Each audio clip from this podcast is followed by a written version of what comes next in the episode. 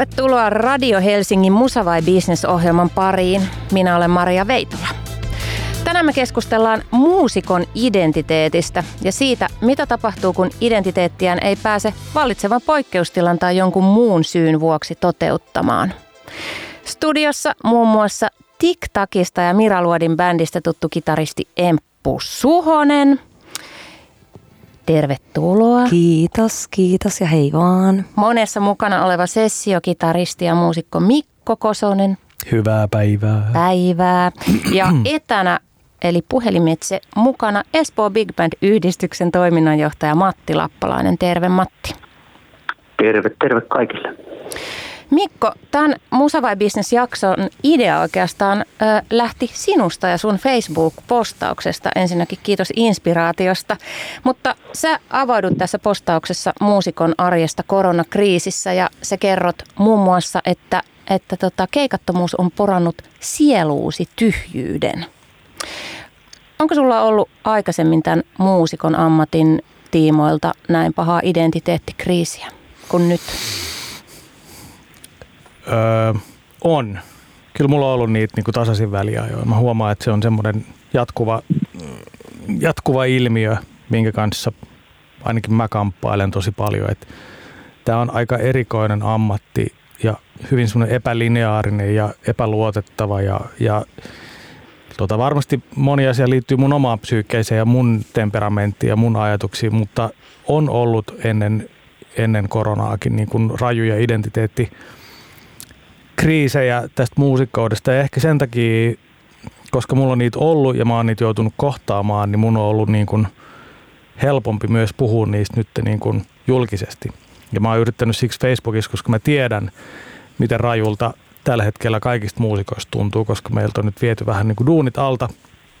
Niin tota, mä jotenkin tunsin, että jonkun kannattaa nyt vaan niin kuin sanoa ääneen sen, mitä ihmiset tuntee, koska meidän alalla ei hirveän herkästi uskalleta sanoa mitään niin kuin negatiivisia tunteita. Pelätään, että ollaan vähän noloja, jos niin kuin kerrotaan, että mua, tietysti mua vähän ahdistaa ja, ja mulla nyt niin kuin, tämä menee jopa identiteettiin asti. Niin mä ajattelin, että sanomalla tämmöisen ääneen, niin se saattaisi vaikuttaa ihmisiin, että joku muukin on, kokee vähän niin kuin samantyyppisiä tunteita. Joo, ja sinnehän heti tuli aikamoinen kommenttiketju. Mutta Joo. ilmeisesti olet saanut sitten, sitten tota yksityisviestinäkin aika paljon palautetta, mutta selkeästi niin kuin sanotit, monien tuntoja. Joo, näin mä uskon. Ja, ja, tota, ja joo, sinne tuli siihen ketjuun tuli ja, ja yhä sinne tulee kommentteja ja tykkäyksiä ja sitten tota, tosiaan on sitten paljon ihmisiä, jotka laittaa niin henkilökohtaisia viestejä ja sitten on niitä, jotka ei tykkää kirjoittaa. Sekin pitää muistaa, että kaikki meistä ei rakasta ylitse kaiken kirjoittaa someen niin kuin nasevia lauseita, vaan joillekuille esimerkiksi on ihan normaali puhe olisi niin kuin kivempi. Niin on tullut myös puhelinsoittoja ihmisiltä, jotka on sitten silleen, niin kuin halunnut jutella ja kertoa ja, ja viestinyt, että, että kiva, että tästä puhutaan, koska se niin kuin aika monella tuntuu olevan nyt niin kuin pinnalle, eikä ihme. No hyvä, tänään puhutaan oikein urakalla. No Matti, sä osallistuit myös tähän Miko aloittamaan keskusteluun, mutta sun identi- identiteettikriisi muusikkona, eli tarkemmin sanottuna pasunistina, ei liittynyt tähän vallitsevaan poikkeusaikaan ja keikattomuuteen, vaan ihan muuhun. Niin kerro Matti, mitä sulle kävi? Joo, kyllä mä oon kokenut myöskin monenlaista identiteettikriisiä duunien puolesta aikoina, että olihan sitä niin freelance-aikana. Sitten mä olin yli 20 vuotta, olin ammattilaisena. Freelance-muusikkona olin, olin, tota, olin poppispuolella, olin kevyellä puolella, olin, olin tota, sinfoniaorkestereissa ja kamariyhtiöissä ja laidasta laitaa. Mä kuuluin niin sanotusti hyvä osa siihen, mulla oli paljon töitä. Öö, jossain vaiheessa mulla oli niin paljon töitä, että siinä tuli se ensimmäinen identiteettikriisi ja, ja tota, pohdin, kovasti, että miksi mikään ei maistu miltään, vaikka kaikki on niin kuin parasta A-luokkaa se kattaus, missä oli mukana. Ja, ja tota, mä haukottelin, oli, oli tylsää, mutta mä katsoin kalenterin, niin siinä oli 300 keikkaa siinä vuonna.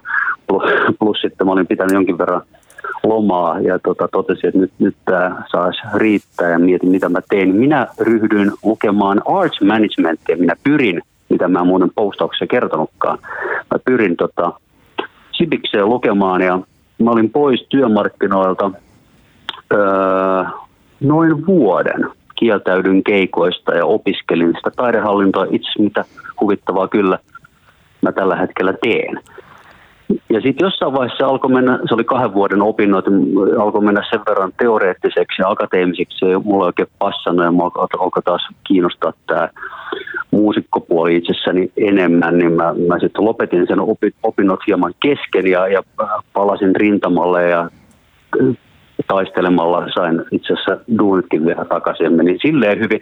Mutta sitten kävi miten kävi ja, ja tota, mulla oli syystä tai toisesta oli poskien ontelot pakko leikata. Mulla oli nuhaa koko ajan ja tulehduksia ja tota, leikattiin.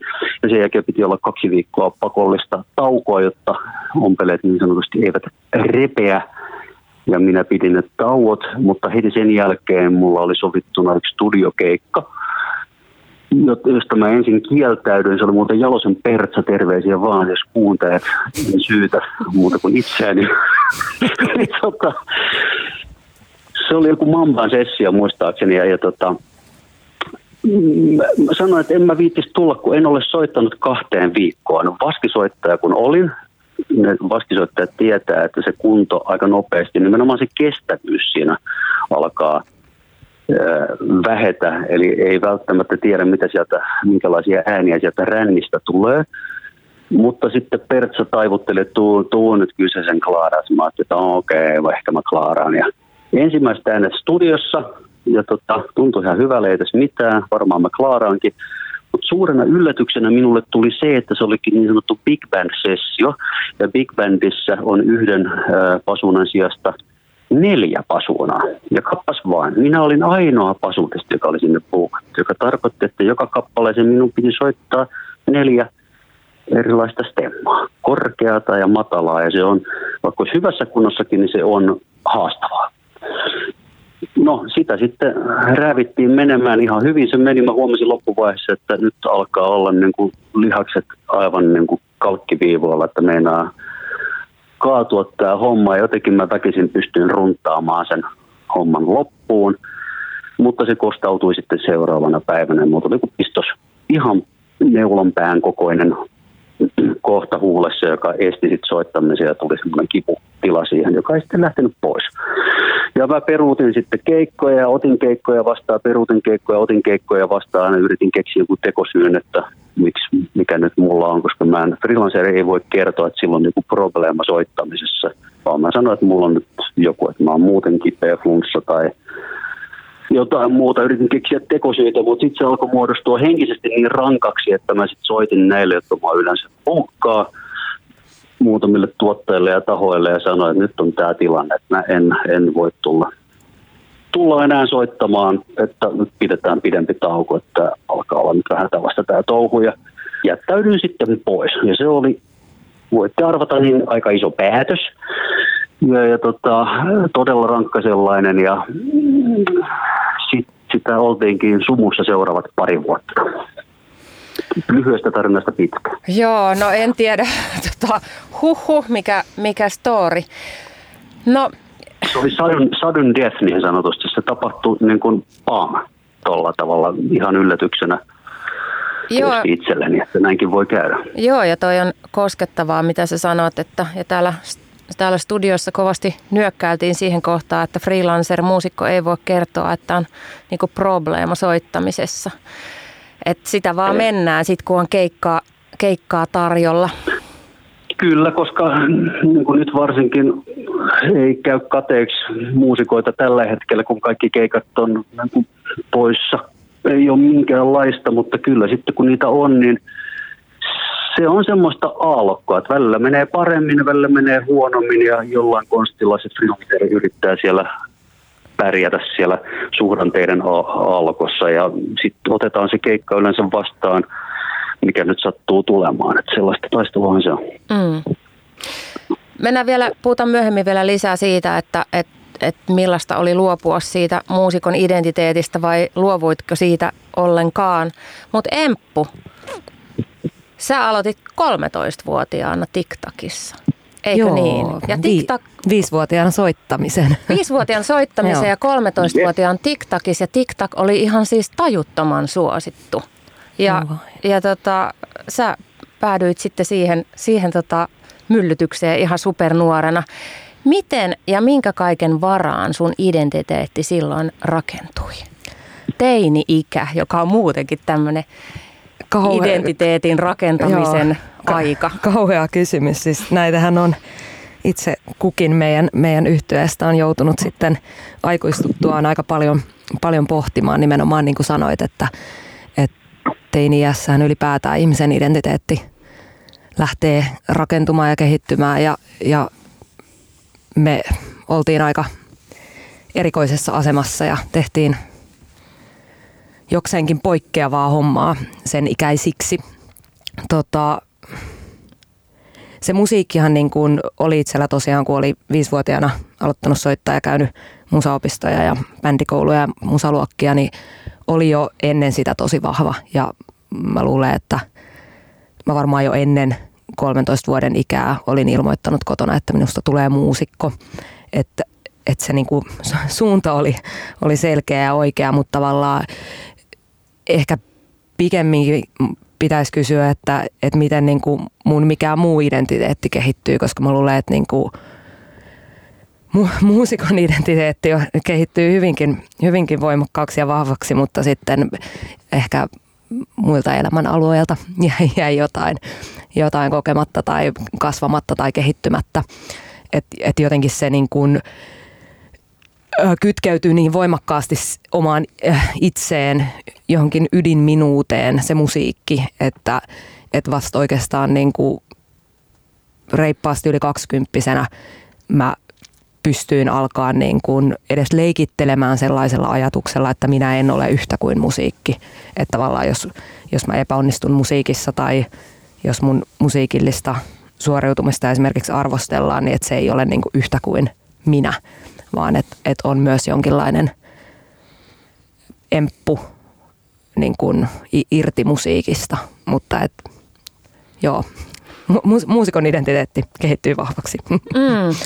Ja tota, mä luulen, että toi on aika tunnistettavaa ja varsinkin jos ihminen tekee sellaista tai saa mahdollisuuden tehdä sellaista työtä, jota kohtaan kokee intohimoa ja siinä on se oma persoona ja oma luovuus pelissä.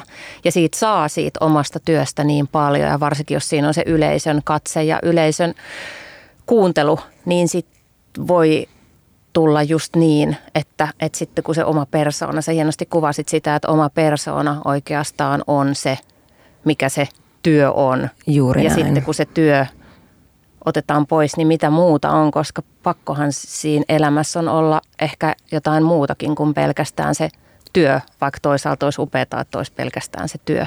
On toki ja niin kuin, nimenomaan se on kauhean tärkeää, että, että löytyy niitä kannattelevia asioita muitakin, vaikka toki edelleenkin se musiikki on, on omassa elämässä suurin ja kaunein, mutta, mutta sitä löytää niin kuin itsestään jotain muitakin tasoja ja olemisen muotoja, mikä on ihan varmaan tervettä. Mutta eli sä oot tosi nuorena jo tiennyt, että susta tulee muusikko. Että sä oot ilmoittanut sen sun perheelle, että susta tulee muusikko. Ja mä ymmärsin Mikko kans sun Facebook-kirjoituksesta, että, että sulla oli sama juttu, että sä rupesit muusikoksi, jotta sä voit heittäytyä siihen sitten täysillä.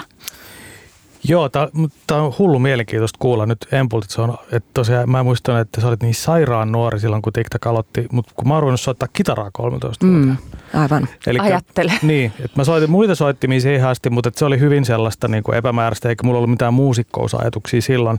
Että mun muusikkouden haaveet on tullut vasta niin kuin selkeästi niin kuin just vähän ennen ehkä aikuisuutta. Tai, ja mä vielä menin niin kuin, mä vielä ajattelin, että mulla on niin kuin joku toinenkin väylä. Että jos mä, en, mä yritin heti päästä kaikki noihin niin kuin musakouluihin, mutta en heti päässyt, niin sitten kyllä mä niin kuin menin yliopistolle ja vähän opiskelin, yritin opiskella jotain niin kuin normaaleita asioita, mutta sitten sit, sit se tuli niin kuin selväksi, kun istahti sinne jollekin luennoille, niin että se, et, ei, ei, ei, ei, ei, että nyt on koulu käyty, on lukio käyty, on kirjoitettu, tämä oli tässä.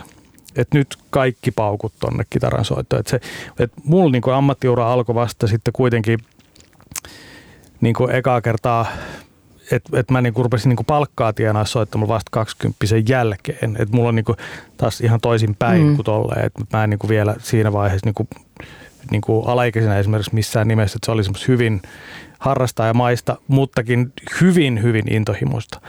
että kyllä siinä niin tietenkin luotiin se pohja sille, että tajus, että rai, siinä jäi, aika nopeasti jäi futikset ja jäi kaikki muut, että sitten se, niin se meni semmoiseksi putkikatseiseksi se, ja niin kuin, et, ei ole vaihtoehtoja. Ei ole vaihtoehtoja. Mä kannoin niin kitaraa vahvistimme joka päivä kouluun mukaan. Ne meni välkäl soittaa ja niin kuin, että, että kyllä se niin kuin oli ja niin kuin kirjoittelin jotain nuotin pätkiä tunnilla ja me, meidän luokalla 90-luvulla kaikki pojat soitti kitaraa, jo meidän luokallakin oli seitsemän tyyppiä, jotka soitti kitaraa ja hirveä semmoinen kitaraläppä koko ajan päällä. Että kyllä se, niinku, se, niinku se, se, just se putkikatseisuus kyllä luotiin jo silloin, joka sitten johti sitten. Mutta te olette siis Emppu ja Mikko itse valinneet sen soittamisen ja sen musiikin. Teillä mm. ei ole sitä taustaa, että olisi esimerkiksi pakotettu soittotunnille ja sitten vaan soitettu ja soitettu, koska ei saa lopettaa kesken.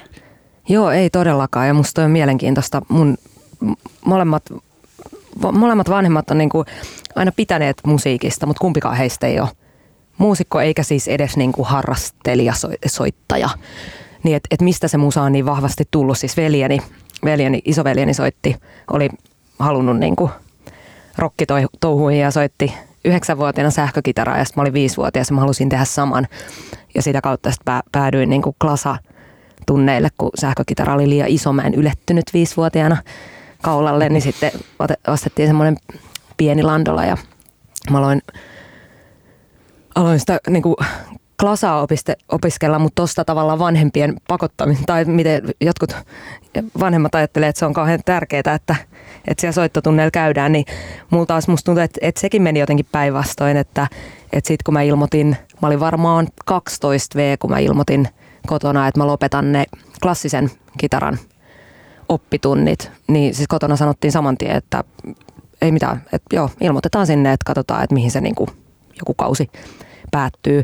Ja sitten seuraavana päivänä mä sävelsin ensimmäiset niin kuin omat tämmöiset englanninkieliset poppi rockibiisit. Että tavallaan, että sekin oli jotenkin hirveän selkeä, että, että pitää päästä sieltä pois johonkin niin kuin toiseen maailmaan. Wow. Menee vähän niin kuin kylmät väreet, kun teillä on ollut noin selkeät sävelet, no, mulla, saa mulla sanoa, siinä, niin alusta lähtien. Tavallaan joo. Mulla oli, niin mutsi on musiikin opettaja ammatiltaan ja mä, mä oon niin nelivuotiaana rupesin jo soittaa selloa ja sitten eihin sen lopettaa ja sitten soitin pianoa ja se oli semmoista NS vanhempien pakottamaa. Klas, just klasaria kans ilman minkäänlaista tunnesidettä siihen musiikkiin. Et sitten 13-vuotiaana niin salamana kirkkaalta taivaalta löysin sähkökitaran itse kavereiden kautta ja silleen. Ja sitten sit, niin sit, sit mun vanhemmat ei liittynyt enää siihen millään muulla tavalla kuin että että, että ne osti mulle sitten ne kamat, mutta ne ei enää niin kuin millään tavalla osallistunut siihen. Se ei niin kuin, ne ei tullut katsoa, että saatoinko mä jotain harjoituksia vai mitä. Et sitten sit kun ne ei myös, niille ei ollut tavallaan suhdetta myöskään siihen mun juttuun varsinaisesti, varsinkaan mun äitillä, joka ei tuntenut pop, pop-musaa juuri yhtään tai rockia, niin sitten mä, sit mä niin kuin tavallaan, siitä tuli mun oma niin kuin valtakuntani. Ja sitten kun se osuu vielä tämmöiseen niin teini-ikään, 13-vuotiaana, muutenkin kasvaa just niin kuin teini-ikää ja rupeaa vähän tulee semmoista aikuisuutta, niin se just siihen kohtaan osuu tavallaan, että se, niin kuin se mulla se ainakin tarrautui sit siihen niin kuin kasvamiseen tosi voimakkaasti se sähkökitara. Mites Matti, valitsitko muusikkouden vai valitsiko muusikkous sinut? No, tulee kolmas vähän erilainen tarina, että on tosi hauska itse kuulla näitä, miten nämä menee. Meillä perheessä oli musiikki koko ajan läsnä siellä, koko ajan laulu soi ja kitara, kitara soi ja näin poispäin. Siinä, siinä tuli kasvettua, mutta perinteisesti mulla annettiin piano, piano käteen ja mä olin ihan hemmetin huono pianisti. Mä en ymmärtänyt siitä soittamista yhtään mitään ja, ja tota, seitsemän vuotta mä jotenkin kitkuttelin siellä tunneilla – ja viimeistä tutkinnosta mä sain varmaan miinuspisteitä. Mä muistan, mä lopetin sen kesken raivoissani, löin pianon kannen kiinni. Ja tota, siitä rupesi musiikkiopistossa miettiä, että ei hitto, että ei tuolla kyllä varmaan fudujakaan tästä musiikkiopistossa voi antaa. Että kuitenkin se on niin ainakin piilevästi musikaalinen. Ja sitten mun, mun piano-opettaja, upea Ritva Lehtelä Relander, niin hän, hän oli kuullut, että hänen, hänen setänsä oli soittanut pasuna. Siitä kuulemma lähtee kaunis ääni. Niinpä ne viisaat ihmiset toivat minulle torven ja minä ihastuin, minäkin sain siitä äänen ja näin mä sitten päädyin tuuttaamaan sitä. Ja tota, olin onnekas, että olin koulussa, missä harrastiin paljon ja tuottiin bänditoimintaa. Ja tota, niin kuin yleensäkin ja Mikkokin taas kertoi, että tavallaan siinä se seuraavia mennessään, että kyllä siinä niin kuin se oli yhtä musaa se yläaste ja, ja lukio ja, ja näin poispäin. touhut ja kaikki. Mä rupesin keikkailemaan 17-vuotiaana ja näin poispäin. Niin tota, ei ole mitään emppuun verrattuna, mutta, mutta siinä instrumentissa on aika nuori ikä. Mutta, mutta siis se oli ihan ajopuuteoria. Mä, en mä mitään miettinyt ammatiksi, sitä vaan ajautui sinne. Ja tota, mutta kyllä mä samaan aikaan, kun mä pyrin sivilisakatemiaan, mä oon ollut vähän omituinen tyyppi sinänsä, niin mä pyrin myöskin kauppakorkeakouluun. Ne ei ole ihan lähellä toisiaan. Mutta Musa tota, vai business? totta, totta. Hyvä Maria. Ai että. Kyllä. En, en ihan päässyt, ei ollut lähelläkään sinne toiseen, mutta tota, tällaista. Musaan ajauduttiin. Aivan. Tota, taas täydellinen hetki laittaa mainokset. Ja itse asiassa teenkin sen, niin jatketaan hetken kuluttua. Ja.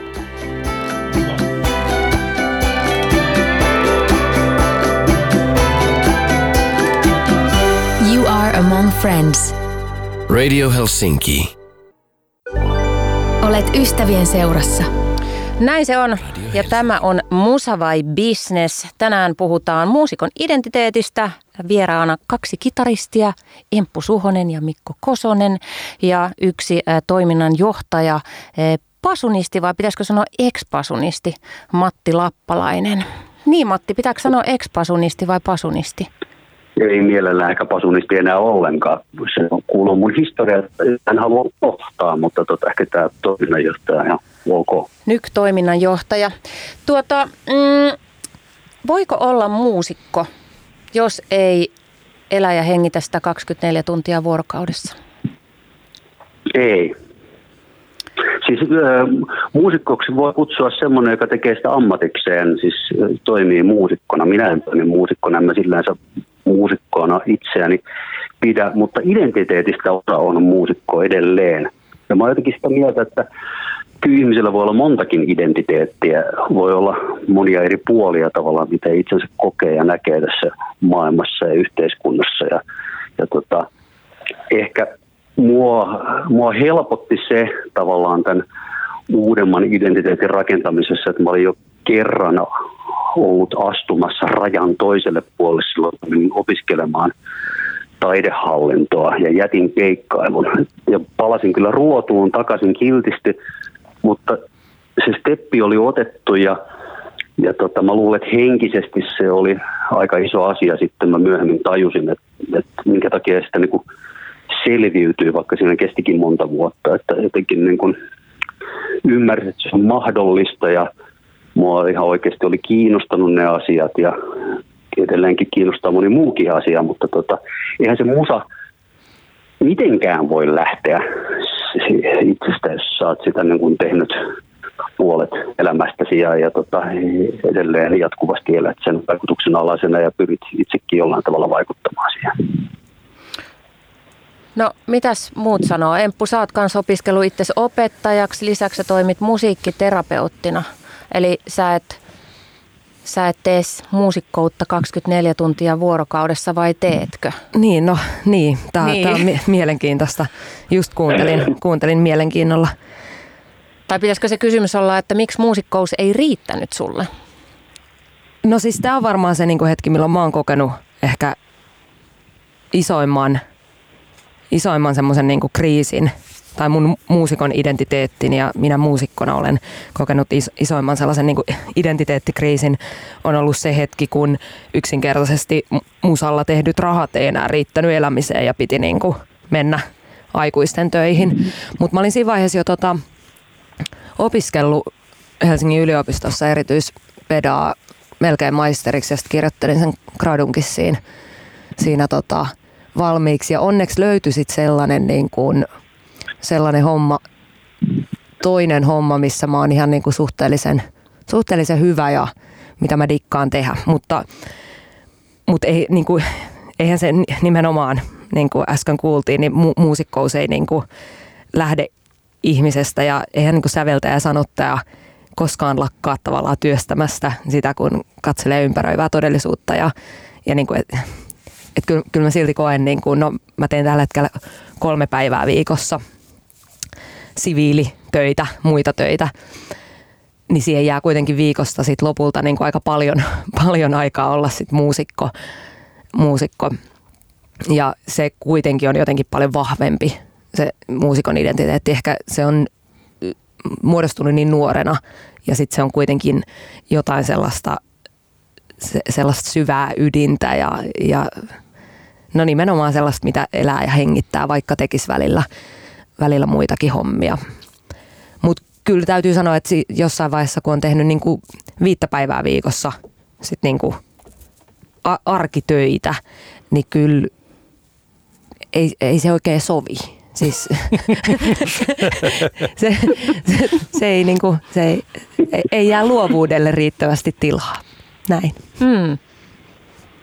Mitäs Mikko, sä et ole opiskellut uusia ammatteja eh, itsellesi? En.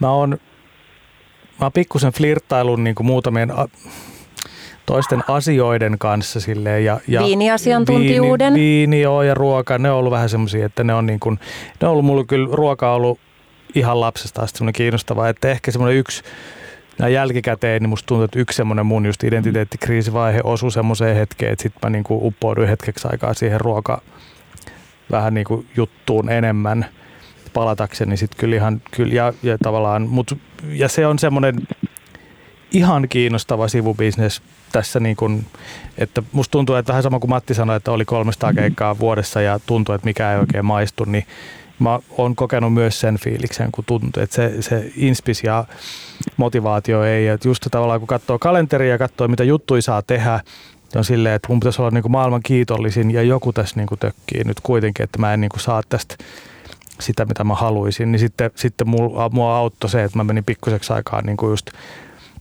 mutta kylläkin tuollaiselle alalle, jossa mä tajusin, että tämä on itse asiassa tämä on vaan niin eri versio musa-alasta, että nämä kokit ja viini-ihmiset on ihan samanlaisia hörhöjä kuin muusikotkin, että siinä on semmoinen samanlainen mentaliteetti ja ne on samanlaisia semmoisia vähän niin kuin lainsuojattomia, niin kuin muusikotkin tuntuu olevan kuitenkin, siinä on jotain semmoista samaa. Et tota, mutta se, se vaihe auttoi mut taas sitten löytämään ja sitten duunillisesti mä sitten menin samoihin aikoihin sitten, jos siinä, niissä kohdin menin tuohon Samuli Putro-bändiin ja tota, vähän niin kuin sitäkin kautta meillä oli sitä aika mahtavaa pari vuotta, niin mä löysin sitten jotenkin taas soittamisen ilonkin ihan eri tavalla. Mutta sä oot myös aktiivinen yhteiskunnallinen keskustelija, muun muassa Twitterissä, niin, Joo. niin onko se myös joku sellainen, millä sä niin kuin, voiko sanoa tälleen, että viihdytät itseäsi, Kyllä. että, että sä saat niin kuin jotain, joku muu identiteetti kuin se Se on semmoinen ihmeventtiili, joo. Joo, ja tota, se on totta. Ja se on semmoinen, niin kuin mä ehkä niin kuin joinain päivinä uskottelen itselleni, että mä oon niin sataprosenttinen muusikko, mutta sitten kaikki mun ympärillä että kun ethän sä niin kuin oo, kun sä teet, niin kuin, teet sä pörräät siellä somessa koko ajan, koko ajan niin kuin mesoot niistä persuista, niin se on ihan totta, että, että se on niin kuin selkeästi sellainen ja niin kuin, se ei liity melkein millään tavalla mun muusikkouteen. nyt kun on tämä korona ja on, niin on niin kuin vähän niin kuin kusinen tilanne tällä meidän ammattiryhmällä ja sitä ei oikein niin arvosteta, niin nyt mä oon niin ruvennut puhua vähän muusikkoudestakin ja sitten heit, heittelen jotain niin kuin kitaraläppää silleen yksi miljoonasta sinne, mutta se on ollut ihan semmoinen täysin erillinen, missä niin kuin mä vaan kommentoin mutta mun mielestä tarvii olla sellaisia. Musta se tekee jotenkin elämässä ihmiselle kauhean hyvää, että on, niinku, on muitakin tapoja, nimenomaan muita tapoja olla olemassa ja muitakin identiteettejä. Oli se sitten niinku, vaikka perheen isän tai perheen äidin identiteetti, mutta jotain, niin jotain muuta. Ehkä silleen kärjistettynä mä muistan, että, että mä mietin silloin, kun mä olin, mä olin lukion jälkeen hetken niin täyspäiväinen muusikko. Ja sitten mä olin miettinyt, että mistä mä, niin kuin, mistä mä teen musaa, jos mun elämässä ei ole mitään muuta kuin musan teko. Niin kuin kärjistettynä. Mm ajatuksena. Ja sitten niin sen takia lähdin yliopistoon, en todellakaan hankki mitään ammattia, koska siinä vaiheessa mä ajattelin, että mä oon täyspäiväinen muusikko aina, vaan niin kuin täyttämään päiviä, hankkimaan jotain muutakin inputtia kuin se niin kuin oma instrumentti. Ja mäkään en ole hirveästi soittanut mitään muuta kuin kitaraa, niin sit sekin jotenkin, niin kuin, siinä on vaan ne kuusi kieltä ja kuitenkin sit niin kuin sekin alkaa jossain vaiheessa tuntua aika sille tutulta. Tosi, todella hyviä pointteja. Mulla tuli mieleen semmoinen asia, että mä jo opiskeluaikana tavallaan oli jotenkin niin, niin päätäynnä musaa. Mä jotenkin mä automaattisesti hakeuduin, aina kun oli mahdollista, johonkin muuhun seuraan kuin muusikkoseuraan. Mä hengasin Sibelius Akatemia aikoinakin oikeastaan aika paljon eri piireissä. Mä hengasin siellä kauppakorkeakoulun kerhotiloissa ihan oikeasti. Hmm. Siellä oli tietysti mun kavereita, vanhoja kavereita ja tuli paljon uusia kavereita. Mä osallistuin niiden niin kuin, tämmöisiin näytelmäspekseihin yllättäen kyllä muusikkona ja sitten myöhemmin Boston Promedeidin ulkopuolisena pasunistina ja näin poispäin. Ja, ja, mutta tota, mä kaipasin sitä muuta. Mä en niin kuin, muuten olisi pää räjähtänyt. Mä etsin niin kuin tavallaan, mä halusin keskustella, jutella jostain muustakin kuin musiikista, koska mulla oli niin kuin oma mitta ihanan täynnä ja mä jotenkin halusin siitä kuplasta en ehkä tietoisesti, mutta selvästikin jälkeenpäin mietittäneen jollain tavalla niin kuin ulos ja laajentaa sitä omaa niin kuin näkymää. Mistä sitten siinä on kyse, mistä nyt Matti ja Mikko on puhunut? Mä en tiedä, onko Emppu sulla tästä kokemuksia, että saa tehdä kaikki ne duunit, mitä niin kuin, mistä on unelmoinut ja mitä vaan haluaa muusikkona. Ja niitä keikkoja on ja sitä työtä on ja kaikki on mahtavaa mutta silti se ei tunnu miltään tai se tuntuu Mä kuuntelin just pahalta. äsken, joo siis mä kuuntelin, nyökkäilinkin, kuuntelin Mikkoa ja siis niinku tunnistan todella hyvin ton fiiliksen ja niinku, että miten sitä edes niinku kehtaa sanoa ääneen, mm. kun sä oot sun unelma-ammatissa ja keikkakalenteri on täynnä ja sit sua ei oikein huvittaisi lähteä mm. keikalle, että sä pakkaat himas niitä kamoja ja, ja niinku, että mun suusta on tullut se, että mä oon sanonut niinku, että äh, mä en jaksais lähteä. Ja sitten mm. samaan aikaan, niinku, että mä en saa sanoa tällaista asiaa ääneen, että mähän on niinku, Herra Jumala niin kuin nimenomaan alle kouluikäiset, niin kuin, että tämä on kaikki, mihin mä oon tähdännyt. Mm. Tää on niin kuin, nyt mun pitäisi niin kuin, praise the Lord. Ja, Mistä siinä on kyse? Vai onko se vaan väsymystä? Se on, se on väsymystä ja se on sitä, että meitä kaikki, kaikkeen tottuu. Ja, ja sitten se on myös semmoinen, tämä liittyy myös jotenkin just toi, että toi, toi niin kuin sairaan huono omatunto ja tekee mm. niin kuin pahaa sanoa ääneen. Ja sitäkin mä haluaisin jotenkin niin kuin meidän kollegiolle niin kuin viestittää, että, että sanotaan ääneen niitä tollasiakin noin. Mä muistan, me oltiin Maijan Vilkkumaan vaimoni kanssa keikalla Ankkarokin päälavalla oli niin kuin miljoona ihmistä yleisössä ja oltiin jotenkin ihan aivan huipulla ja oli niin kuin parasta ja hienoita ikinä. Ja mä tulin lavalta ja mulla oli semmoinen niin todella tympeä ja tyhjä olo silleen, että vittu tää ei tunnu miltään. Kaikki muut oli semmoisessa ekstaasissa, mm. niin kuin usein ollaan keikalla, semmoisessa ekstaasissa, mutta sillä kertaa se sattui olemaan mulla se semmoinen, että tämä ei ole mitään. Tämä on ihan täällä, tämä, tämä oli musta ihan ärsyttävää. Ja se kertoo vain siitä, että, että me ollaan yhtä lailla alttiita näille kaikille meidän niin mielenliikkeille ja, ja semmoisille niin kuin, niin kuin tympääntymisille, vaikka me oltaisiin kuinka mukaan semmoisessa niin kuin euforisessa niin kuin tilassa. Ja se, musta tuntuu, että se liittyy myös siihen, että ainakin noissa niin kuin, niin kuin varsinkin noissa niin rokkilava-hommissa noissa, koska se on niin, se, se adrenaliinin määrä on niin järjetön ja se on niin semmoista jotenkin semmoista niin kuin, mä en halua sanoa hohdokas, mutta siinä on jotenkin semmoinen koko ajan semmoinen niin mieletön semmoinen niin kuin su, suuret tunteet ja ollaan niin kuin jotenkin semmoista pakahduttavaa. Niin siellä on olemassa se, niin kuin se varjopuoli, että et entä jos mä en niin kuin jaksakaan sitä? Et entä jos se on yhtäkkiä silleen, että oh, et nyt... Joo, ja sä et halua tuottaa sille työyhteisölle pettymystä, että sä rupeat niinku haukottelemaan ja näyttää, että se on, koska se on, se on niin yhteisöllistä se touhu, se heti rikkoutuu ja tavallaan siitä mä koin huono omatunto, että mun valko, niinku, mä koin, että mä katsoin itseäni peiliin, että ei jumalauta, hei, nyt mieti, tee jotain. Että mä tuhoan tavallaan sen hienon, mikä siellä on, jos mä jatkan vielä tähän, tähän Toisaalta se on hirveän inhimillistä, koska onhan taiteen tekeminen työ siinä, missä mikä tahansa työ, mm. johon no, ihmisillä välillä on niitä aamuja, ettei huvittaisi lähteä töihin, vaikka sä et oiskaan halukas vaihtamaan työpaikkaa. Tai sä olisit itse asiassa kaikkien mittarien mukaan ihan niin kuin tyytyväinen sun asemaan ja koulutukseen ja työpaikkaan ja työyhteisöön, mutta silti ei huvita. Niin tavallaan kyllä me, meitä niin kuin jossain määrin pitäisikin saada koskea ihan samat lainalaisuudet kuin muitakin töitä. on olemassa semmoinen... niitä maailman, maailmantähtiä, jotka on kahden vuoden rundilla, kun ne vetää sen saman setin ja samat spiikit. Kyllä, kyllä, joo, ja niillä, niillä on ihan täsmälleen samat ajatukset, ja onhan niitä on. paljon hyviä dokkareita, missä näkee, niin kuin, että, näillä, niin kuin, että, että siellä niin kuin, takahuoneessa niin jos ei kemiallisesti hoida itseään keikkakuntoon, niin kyllä ne sitten on jollain poppaskonsteilla niin sinne menee, koska se on niin, kuin niin rasittavaa. Ja sitten just sitten sinne samaan hotellihuoneeseen vaan sitten. Mutta kun meillä on, on olemassa semmoinen niin kuin ilmiö, mitä mä sanon nimellä mahtava meininki, joka on semmoinen niin muusikkouden semmoinen niin perusolotila. Kyllä. Mahtava meininki. Mahtava Kyllä. meininki. Ja aina pitää Kyllä. olla mahtava meininki. Ja mä oon niin täynnä sitä mahtavaa meininkiä jotenkin, mutta kun se on semmoinen niin kuin sisäänrakennettu semmoinen juttu, mikä pitää olla. Aina pitää olla mahtava meininki. No et sä nyt voi keikalle lähteä murjottamaan? Keikallahan ei murjoteta. Se on eri asia. Ei, mutta mä tunnistan tuon myös ihan täysin. Mä tiedän täsmälleen, mistä puhut. Se ei ole niinkään tosta, että keikalla murjotettaisiin, vaan esimerkiksi siitä, että, että joku kollega, ketä et ole tavannut hirveän niin kuin, tai mitenkään säännöllisesti, kysyy sulta, että no mitäs teidän bändiltä, mitäs sun niin musatouhut, mm. niin kukaan ei koskaan vastaa, että no keikkoja aika vähän ja levyt ei oikein myy, vaan nimenomaan, että mahtava meininki, että tässä vähän uusia biisejä sävellellään ja tuota, treeniksellä on hyvä meininki, ostin uuden skeban tossa ja joo, niin kuin, e, kukaan ei vaan koskaan sano sitä, mikä on niin kuin kuitenkin väistämättä monien monien ihan todellisuutta. Että no ei okei, okay, toi edellinen levy niin kuin lähtenyt ja keikkakalenteri aika heikolta näyttää. Että ja lavallahan sitä ei tietenkään ei saa näyttää. Joo. Sitä, ja niin kuin vaikka olisi niin kuin maailman hirveän lavalla sit vedetään niin kuin täysin. Ja se vielä lisää tätä kontrastia ja tätä pahaa oloa, koska sinne mennään, ja se, se, se niin kuin kuuluu meidän, se on meidän ammatin tärkeä juttu, että siellä ei näytetä sitä, että on paha olla. Tai ammattitaitoa. Kyllä, ammattitaitoa on se. Niin sitten se vedetään niin täysin kuin vaan,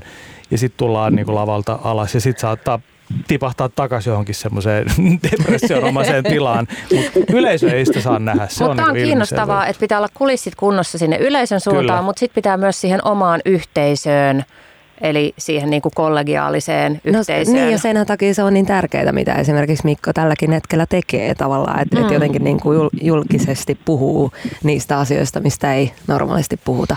No Matti, silloin kun sä jouduit lopettamaan soittamisen, niin oliko siinä yhtään niin helpotusta tai semmoista hyvää tunnetta? Ei kahteen vuoteen minkälaista helpotusta, varmeita tuskaa. Mua pelotti ja kauhistutti nähdä vanhoja kollegoita, jotka suurin piirtein vielä huvittavaa oli se, että kun mä näin niitä, niin monet tuli, voi ei Matti! Sitten kun just oli tavallaan jotenkin toipumassa, niin sitten tulee joku, joka kyynelehtii mun puolesta. Niin se on ihan hirveetä. Äh, mutta tota, mitä sä tarkkaan ottaen kysyitkään? Mä sitä, unohdin sen tässä no, vuorotuksessa. niin, no sitä, että silloin kun sä lopetit tai jouduit lopettamaan, Joo. niin oliko, tuntuks, oliko siinä mitään, niin kuin, lähtikö mitään painoa Myöhemmin. tai tunsitko helpotusta tai keveyttä? Tai sittenhän sun ei todellakaan tarvinnut enää mennä keikoille eikä ylläpitää mahtavaa meininkiä. No ei, kyllä se on se, mitä mä kaipaan hirveästi tietysti, mutta se, mikä, mitä hyviä puolia tavallaan, niin okei, siis se muusikon toimeentulo ja tämä epävarmuus, tuleeko niitä keikkoja vai ei, niin kyllähän se on niin kuin tosi rankkaa henkisesti. Ja edelleenkin mä kuuluin niihin, joilla on, oli niitä keikkoja. Mä pystyin tekemään siis tosi monen genren, tai oikeastaan kaikki genret, missä vaan tätä torvea käytetään. Mä olin kaikissa mukana. Niin tavallaan se tasotti tilannetta, mutta silti. Että oli niitä hetkiä, jolloin oli, oli tota, tosi vähän töitä, ja tota, taas miettiä, miten tässä pärjää. Se on yksi. Ja toinen tietysti on kyllä se, että en mä kaipaa sitä harjoittelua hirveästi. Et sitä tuli tehtyä niin järjettömiä tuntimääriä. Et siitä mä oon iloinen, että No kyllä mä nyt harjoittelen vähän pianosoittoa välillä kitaraakin, mutta huvin vuoksi harrastaminen on ihanaa. Kitara on vaarallinen, mä tiedän. no, sä Matti johdat nykyään April Jazz-festareita, eli tarjoat työnantajana esiintymispaikan muusikoille, niin miltä se tuntuu nähdä, kun muut soittaa eikä itse pysty? Nykyään ihanalta siihen meni monta vuotta, että mä pystyin oikeasti, mä voin nyt sen sanoa, että mä voin niin nauttia siitä, kun muut tekee, muut on niin taitavia. Mutta nykyään mä nautin ihan mielettömästi musan kuuntelusta. Silloin kun mulla oli aktiivisimmillaan toi mun uraani, jos näin voi sanoa, niin eihän meillä kotona voitu kuunnella mitään musaa. Radiot meni kiinni välittömästi tyrannin lailla ja, ja tota, siellä pyöri kaikki Mozartit ja Van Halenit päässä yhtä aikaa. Mutta tota, ny- nykyään mä oon ihan niin kuin 15 kesänä mä imen itseäni musaa tosi paljon. Musta on ihanaa, kun on tämmöinen sosiaalinen media, missä kososet ja muut suosittelee, mitä ne on löytänyt sieltä tota, muoimalta ja mä dikkailen ja yritän niin kuin sitten löytää jotain, jotain tämmöisiä niin kuin ideoita itselleni, mitä mä voin toteuttaa, festivaaleja, klubeja ja ohjelmaa ja näin poispäin. Ja totta kai siitä on ollut paljon apua, kun on ollut itse muusikko, niin jeesi ja sitten taas niitä muusikkojen olosuhteita niillä keikoilla, kun tietää, mitkä niiden tarpeet suurin piirtein on. Kyllä siinä on, niin yhdistyykin nämä asiat hyvin.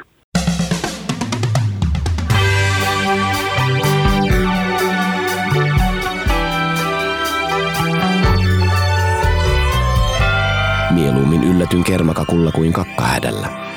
Radio Helsinki.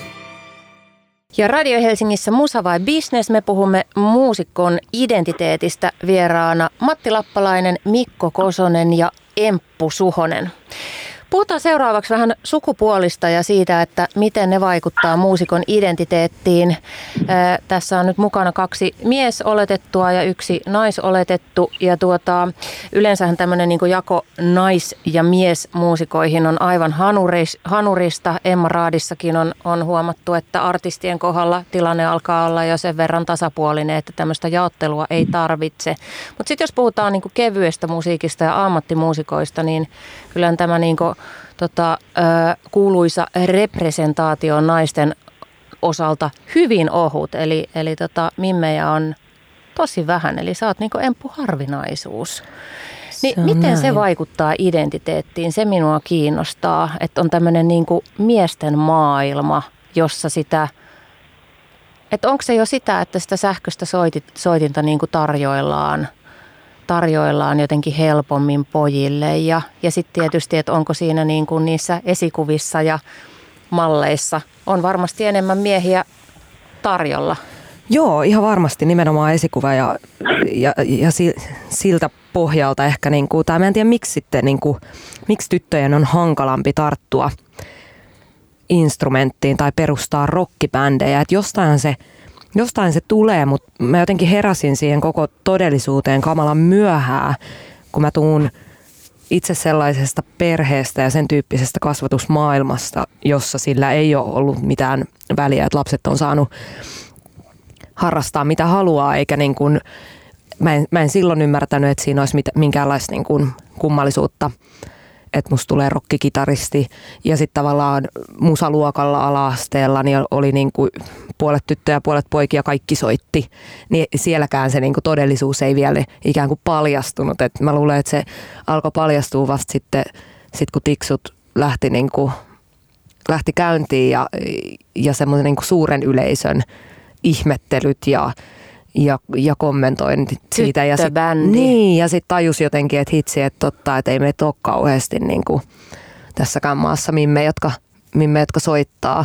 Ja se on, se on jotenkin kauhean, se on hirvittävän syvässä.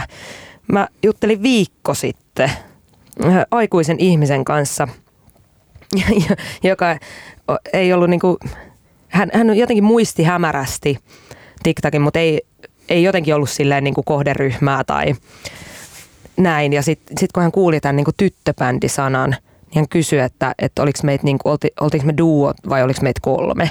Ja mä sanoin, että, että me oltiin ihan niin kuin kokonainen bändi, jolloin hän hän vastasi niin kuin koulutettu älykäs ihminen, että soititteko te ihan niin kuin niitä instrumentteja. Mm. Ja mä ajattelin, että, että onhan toi niin kuin ihan äärimmäisen sovinistinen kommentti, mm. siis ihan siis niin kuin naurettavuuteen asti sovinistinen kommentti, että jos kuka vaan jäbä sanoo, että sillä on bändi, niin eihän, niin kuin, eihän se jatkokysymys ole, että, että, niin, että ihan niin kuin soita, ite, niin soitatteko te itse niitä, niin kuin, että, että, että jostainhan se kumpuaa.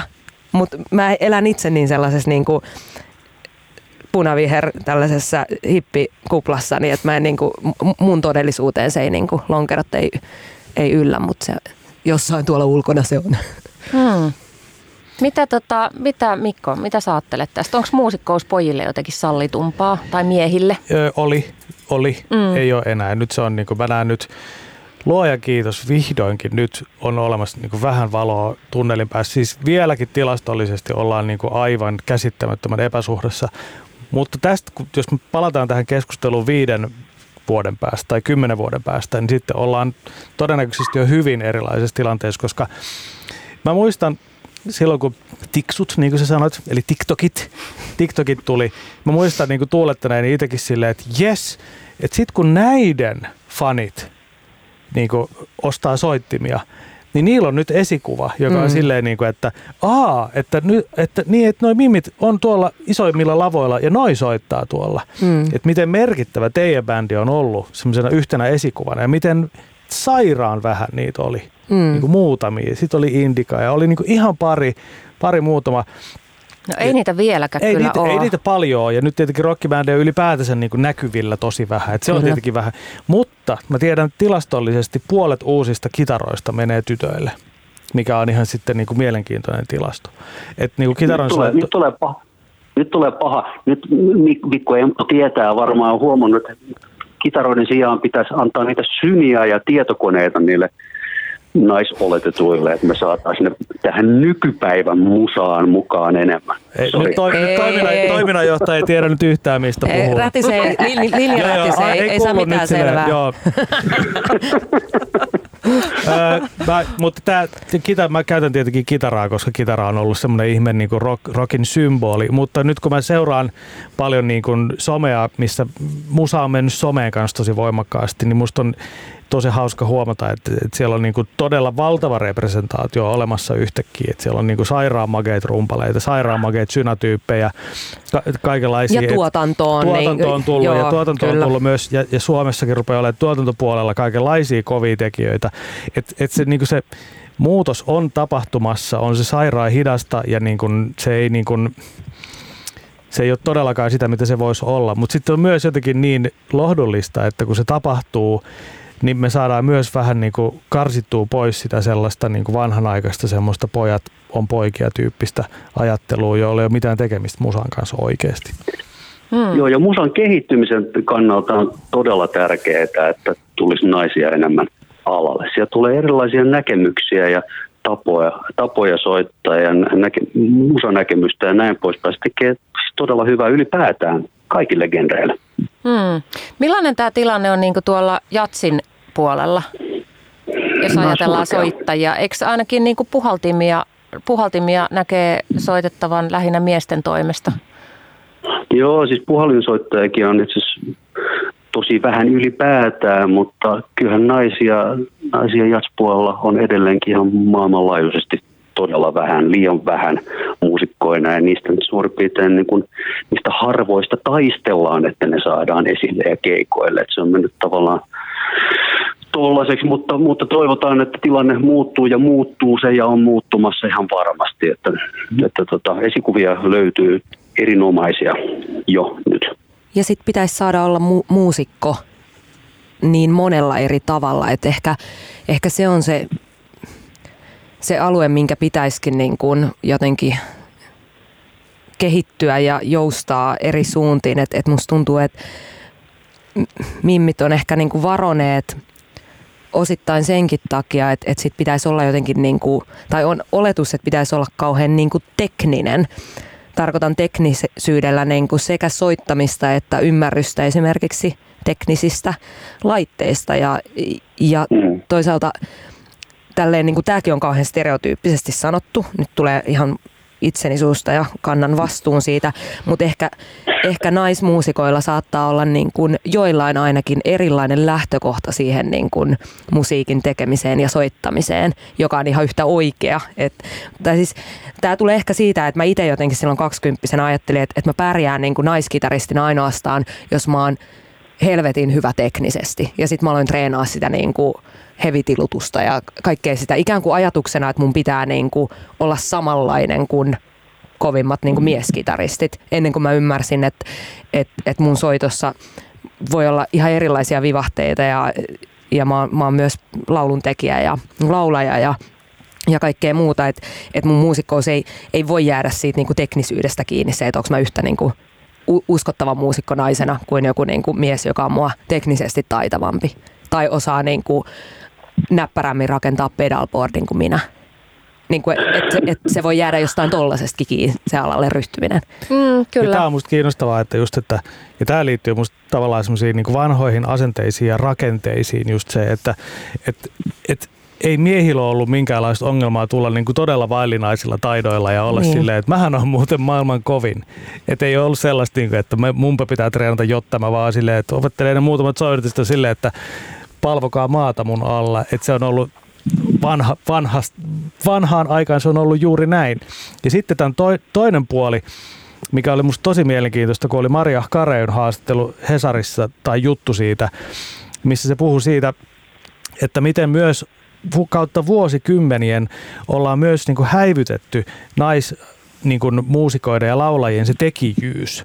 Eli ollaan niin kuin puhuttu siitä, että joo, että Aretha Franklin, että uskomaton laulaja, uskomaton laulaja, hänellä oli uskomaton ääni, uskomaton laulaja, ja kukaan ei sano, että Aretha Franklin oli uskomaton pianisti, uskomaton lauluntekijä, hmm. niin kuin, niin kuin erinomainen sovittaja. Joo. Ja Maria Carey, joka on tehnyt tosi paljon omia biisejä kanssa, niin aina ne niinku redusoidaan sellaisiksi, niinku, että, että tuo, tuo uskomaton laululintunen. Ja, ja sitten se lauluääni on vielä ehkä vähän semmoinen Jumalan armosta, että se ei edes ole mikään niinku taito, vaan se on lahja, joka on annettu hänelle ulkopuolelta. Kyllä, ja siitä on aika helppo myös sitten niinku livahtaa sit myös sinne ulkonäköpuolelle, että sitten luodaan se semmoinen diivakuva, että jo, tuo, tuo ihminen noissa uskomattomissa paljeteissaan ja hänen niinku jumalaisen äänensä kanssa – ja, ja hänet tota, on myös joku muu pukenut ja meikannut ja niin, hänellähän itsellään ei ole mitään visiota niin, että yhtään mihinkään. Niin, että naiset, niin kun järjestelmä kannattelee näitä naisia ja järjestelmä on miesten. Mm. Ja va- osittainhan tämä on valitettavasti pitänyt myös paikkansa, koska niitä on laitettu omaan nurkkaansa. Mutta vitsi, kun näitä tekijöitä on aina ollut, mutta niitä ei ole myöskään niin sanottu ääneen, että hei, täällä on näitä älyttömiä tekijöitä. Ja näitä muusikoita on ollut niin kuin, on ollut äärimmäisen merkittäviä muusikoita jo niin 50-60-luvulla. Siis merkittävin studiobasisti oli Carol Kay, joka soitti kaikki nämä niin kuin, niin kuin ihmessessioita. Oli niin kuin Carol Kay ja James Jamerson oli suurin piirtein ne kaksi basistia, jotka soitti kaikki mahdolliset levytykset silloin. Niin, niin tuommoista pitäisi vaan niin kuin nostaa niin kuin esille sille ihan eri tavalla, että se tekijyys on olemassa, sitä mm. on. Mä luulen, että iso muutos käydään myös tällä hetkellä tuolla räppimaailmassa, missä se on ollut todella semmoinen stereotyyppinen Kyllä. miesten maailma, missä on hyvin tietyt määrätyt aihealueet, mistä räpätään ja ollaan tietynlaisia nyt, kun siellä on vihdoinkin myös tilaa naisille, jotka ottavat sitä tilaa ja Joo. tekevät, niin se koko, koko tavallaan genre määrittyy uudelleen. Että millä kaikella Kyllä, tavalla voi olla räppäri sitten kun naiset saa vielä valtaa joskus vielä näistä isoista yhtiöistä, niin sitten me aletaan nähdä isompia muutoksia. Ja tämä on, tää on ihan oma yep. keskusteluaiheensa, yep. just tämä niin levyyhtiöiden niin kuin tämä hierarkia. Niin kyllä se on vielä ihan niin kuin Suomessakin terveisiä vaan, että kyllä siellä niin kuin, uk, ukothan siellä päättää kyllä. keskimäärin kuitenkin. Joo, sitten voit tulla kertoa taas mulle kadulle, että ei kun siinä siinä yhtiössä on se. On, on, mutta silti. Mm. Kyllä siellä niin kuin siellä sikariportaissa istuu ukot, jotka päättää kuitenkin. Kyllä, näin se on. Tuota, mennään sitten tähän tämänhetkiseen maailman tilanteeseen, eli, eli koronapandemiaan ja siihen, että yes. keikat, on loppunut, keikat on loppunut ja festarit ja tapahtumat on loppunut. Kyllä vihdoinkin. April Jazz oli viime keväänä äh, online event. En tiedä, mitä meinaatte tänä, tänä keväänä, että osaako tässä nyt, tässä ei, ei ole vielä kevät, nyt on talvi että ei ole vielä mitään hätää tehdä pitää päätöksiä. Mutta tota, miltä teistä tuntuu se, että tuolla on kaikenlaista mölisiä, jotka sanovat, että eihän se musiikki edes ole mikään oikea työ, että menisivät kunnon töihin, kun on puhuttu julkisesti siis siitä. Aika paljonkin on puhuttu kuitenkin julkisesti. Mä ajattelen, että mediassa on saanut tilaa musiikki- ja tapahtuma-alan kriisi tässä koronassa, niin siellä on se joukko, johon ihan jotkut poliitikotkin osallistuu tähän sanomiseen, että, että no ei se ole niin tärkeää työtä. Miten se tuntuu? Kuka haluaa aloittaa? No mä voin aloittaa, koska on, mä, mä joudun tätä kohtaa, koska mä oon Twitter-narkkari, niin mä oon siellä koko ajan ottamassa vastaan niitä iskuja al- alamme puolesta, eikä siinä mitään hyvä niin. Öö, siellä on niinku ihan sitä niinku järkyttävää osastoa, joka on silleen vaan, että menkää oikeisiin töihin niin kuin muutkin ihmiset, piipi, piipi, piipi, jotka niin kuin ohittaa täysin sen, että, tämä on ihan yhtä lailla niin kuin liiketoimintaa monelle kuin mikä tahansa muu duuni. Eli kyse yksi, yksi puoli on se, että ihmisiä järsyttää apurahataiteilijat ja ne ei niin hyväksy, että valtion rahoja käytetään ollenkaan taiteeseen. Se on oma osastonsa. Mutta sitten ehkä, niin kuin, ja toi on sellainen pikkuporukka, mikä on aina ollut olemassa ja me ollaan niin muusikot ei tee oikeita töitä niiden mielestä, olkoon niin. Mutta se ei ole se isoin ongelma, vaan isompi ongelma on ehkä se semmoinen, minkä mä aistin, että on syvemmällä ja laajempaa kuin mitä ehkä ihmiset on valmiit myöntämään, on se, että kulttuurityö ei, ei sit kuitenkaan sitä ei pidetä aidosti kauhean tärkeänä työnä. Ja, ja se on niinku surullinen. Mä oon vasta niinku nyt viime viikkoina ruvennut, musta on ruvennut oikeasti tuntua siltä, että, että nyt, nyt musta tuntuu, että, että hyvinkin älykkäät ihmiset syvimmillään ajattelee kuitenkin, että toi ei ole kauhean tärkeää. Mulla tota, on ihan samanlainen tota kokemus. ei tarvita mihinkään. Joo. Että valitaan kaikki muut jutut ennen tota, että toi on kuitenkin tollasta hölynpölyä. Ja se on musta tosi kyyninen ja surullinen niin kun havainto. Mä vitsi, mä toivon, että mä oon väärässä. Ja sitten on, monet tulee sitten sanoa, ei, ei, ei, se on tosi tärkeää ja taide on ihanaa ja uu. Mutta jotenkin mä oon nyt viime aikoina niin huomannut tässä niin väsyneessä taistelussa niin kuin niitä asenteita vastaan, että, että nyt on jotenkin niin kuin, ehkä tuolla on niin kuin aika syvä kuitenkin sellainen niin kuin ajatus. Ja, ja, ja mä just tästä kirjoitin pari päivää sitten, että varsinkin kun mä edustan tällaista niin kuin kevyttä puolta ja viihdepuolta, ylpeästi niin kuin edustan myös viihdeohjelmia tv ja, ja vi, viihteellisempää musiikkia ja tällaista näin, niin, niin siihen varsinkin, että musta tuntuu, että vielä tietyt tyypit on niin valmiit, no on se hyvä sitten kuitenkin, että on orkestereita, koska se, siinä on jotain semmoista niin hienoa, mutta että ehkä tässä maassa on vieläkin vähän silleen, että se viihde on sellaista hölynpölyä, että vaikka monet sitä kuluttaa, niin ne ei niin kuin sitä pysty näkemään. Ja se on musta vähän surullista, kun on olemassa esimerkkejä monista maista, joissa niin kuin viihde on nostettu niin kuin korkealle ja sitä arvostetaan, niin se on myös valtava bisnes. Niin kuin mä just kirjoitin, että, että Briteissä musabisnes on neljä kertaa isompi kuin kalastus, josta puhuttiin koko syksy esimerkiksi. Niin niin, ja semmoisia, että jotenkin, että, että uskallettaisiin ajatella, että viihde on niin kuin täysin validia kulttuuria ja osa meidän niin kuin kansallisidentiteettiä. Hmm. Johtu, johtuuko se siitä, että tavallaan vaikka musiikin arvo ja vaikutusvalta on varmastikin kovimmillaan mitä ikinä, niin onko kuitenkin niin kuin nähtävissä, että se olisi tietynlaista infrakokenut vertaan vaikka karikoidenkin 20-luvun tavallaan, että kun ei oikein hirveästi ollut noita cd ja tavallaan eikä YouTubeja eikä muita, niin, niin tavallaan silloin, jos tuommoinen kysymys olisi esitetty, äh, arvostuskysymys, niin voi olla, että se vastaus olisi toisenlainen kuin nyt, kun sitä on eri muodoissa aivan valtavasti saatavilla koko ajan 24-7 ympäri vuoden. Ja tavallaan mutta sitten todellisuudessa, jos tämä musahomma niin loppuisi kuin seinää, niin kyllähän nyt tulisi kaikilla äitiä ikävä niin todella nopeasti. No juuri tämä, mitä sanoit. Ja, ja jotenkin se, että, että musiikki on kaikkialla ja kaikessa ja niin kuin ihmisten elämässä ihan valtavan iso vaikuttava voima. Mutta se, ei, ehkä, se ei ehkä konkretisoidu, että ketkä sitä tekee ja millä tavalla. Se ehkä tuntuu sellaiselta niin kuin itsestäänselvyydeltä ja, ja ikään kuin kansalaisoikeudelta kuunnella poppia, mutta se häviää se ajatus, että, niin kuin, että niiden sävellysten ja sanotusten takana on ihmisiä ja niiden äänitysten takana on ihmisiä ja niiden artistien takana on ihmisiä ja, ja kuinka paljon se niin kuin, tai ketkä sitä duunia tekee sen eteen, että, että sit voi fiilistellä friendien kanssa bilebiisiä perjantaina. Kyllä. No, mitä se tekee muusikon identiteetille, että kokee tällaisen syvän arvostuksen puutteen?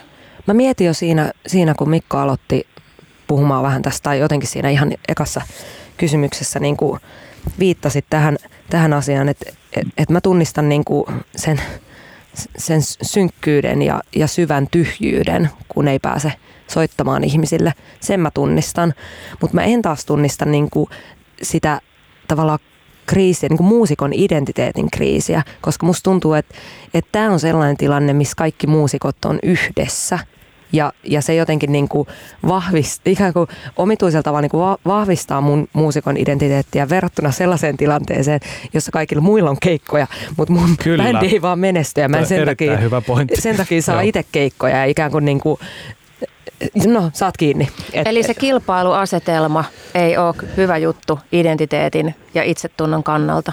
Se on tämän ammatin tuhoisimpi ja se on semmoinen, mistä mä haluaisin puhua ikuisesti. Minkä no mä nyt haluaisin, puhutaan siitäkin. Joo, koska se on niinku se, ja toi on Empulti ihan sairaan hyvä pointti, että jos jotain, niin kun meistä niinku ihan suurin osa ei pääse juurikaan tekemään hommia, niin se yhdistää meitä ihan ennenkuulumattomalla tavalla. Siksi tästä musta pitäisi puhukin enemmän, että me jaettaisiin näitä tunteita. Mm-hmm. Koska se kilpailu, mikä liittyy tähän ammattiin, minkä varmasti Mattikin tunnistaa, vaikka soittaakin Pasunaa, jossa oli huomattavasti vähemmän soittajia, niin kuin pasunisteja, sitten kun pääsee huipulle pasunistin, niin sitä kilpailu ei ole mitenkään mm. maailman eniten, että siellä on niin kuin X, X määrä vaan, mutta et, et, et, se on niin kuin ehkä kuitenkin asia, mikä mua on sisältä syönyt kaikista eniten, on se kilpailuasetelma ja se niin kuin loputon itsensä vertaaminen muihin. Niin nyt ei ole FOMOa, kun ei kukaan muukaan ole ruisrokissa. Et se, se, on niin kuin, et, et se, se, se on outo tilanne.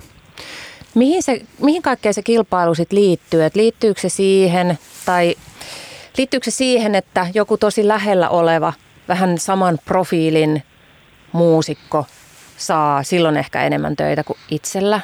Vai onko se sitä, että, että tajuaa, että joku toinen on vaikka teknisesti tosi paljon taitavampi kuin itse ja sitten pelkää jotenkin, että itse paljastuu tai, tai ei ole sen takia niin suosittu?